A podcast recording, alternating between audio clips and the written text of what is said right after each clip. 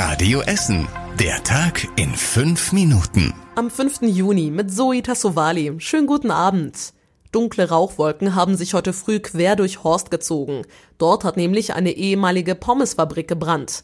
Die Halle steht am Rademachersweg direkt neben den Bahngleisen. In der Halle lagen dicke Holzbalken von Bahnschienen, die schwelten vor sich hin. Das größte Problem für die Feuerwehr war, dass sie nicht in die Halle reingehen konnte. Das war zu gefährlich, weil Teile der Decke eingestürzt sind. Türen und Fenster wurden deshalb abgedichtet, dann hat die Feuerwehr von oben Schaum in die Halle gesprüht, um den Brand so zu ersticken. Der Einsatz in Horst dauerte einen halben Tag lang, zwischendurch wurden die Feuerwehrleute ausgetauscht. Die Fabrik in Horst kennt viele Essener als Pommes Büscher. Sie steht schon seit vielen Jahren leer. Bilder vom Brand findet ihr online bei uns auf radioessen.de. Es ist weiter unklar, wie es an den Schulen bei uns in Essen weitergehen soll. Bis zu den Sommerferien bleibt es wohl so, wie es gerade ist. Das bedeutet, dass die Schüler immer nur an einzelnen Tagen und zu einzelnen Stunden Unterricht haben. Nach den Sommerferien soll dann alles normaler werden.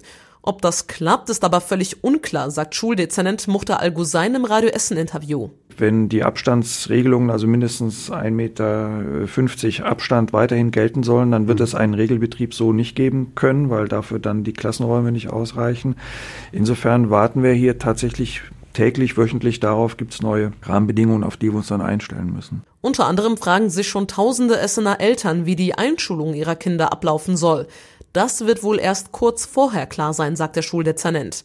Das komplette Interview zur Lage an den Essener Schulen gibt's auf radioessen.de. Die Essener Polizei stellt die Ermittlungen nach dem Sexualtäter aus Stadtwald ein. Zwischen Dezember 2018 und März 2019 wurden ja dort drei Frauen angegriffen und eine vergewaltigt. Die Polizei hatte mit Phantombild und einer Belohnung nach dem Täter gesucht, auch mehrere Speichelproben haben keine Spur ergeben. Die Polizei hat seit fast vier Monaten keine neuen Hinweise mehr bekommen und sieht auch keinen Ansatz für weitere Ermittlungen.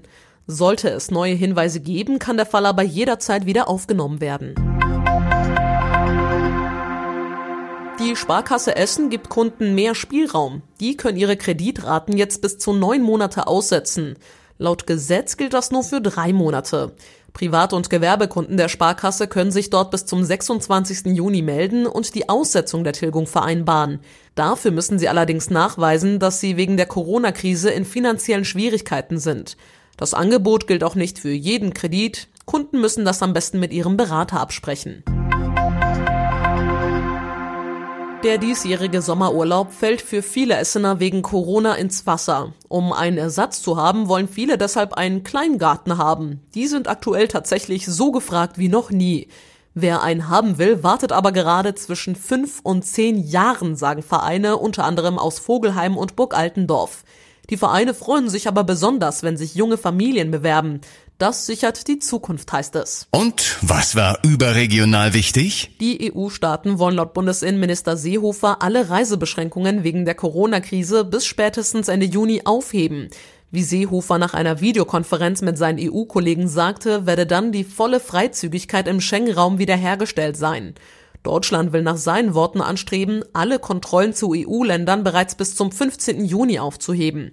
Das plane auch die Mehrheit seiner EU-Kollegen, so der CSU-Politiker. Die längere Lohnfortzahlung für Eltern ist beschlossene Sache. Nach dem Bundestag stimmte jetzt auch der Bundesrat der Gesetzesinitiative zu.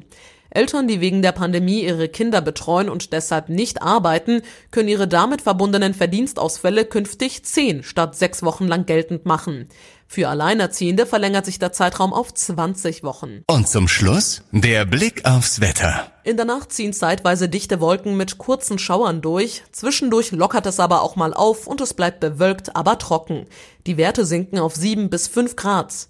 Und die nächsten aktuellen Nachrichten bei uns aus Essen gibt's morgen früh wieder hier bei Radio Essen. Euch jetzt aber erstmal einen schönen Abend und später dann eine gute Nacht.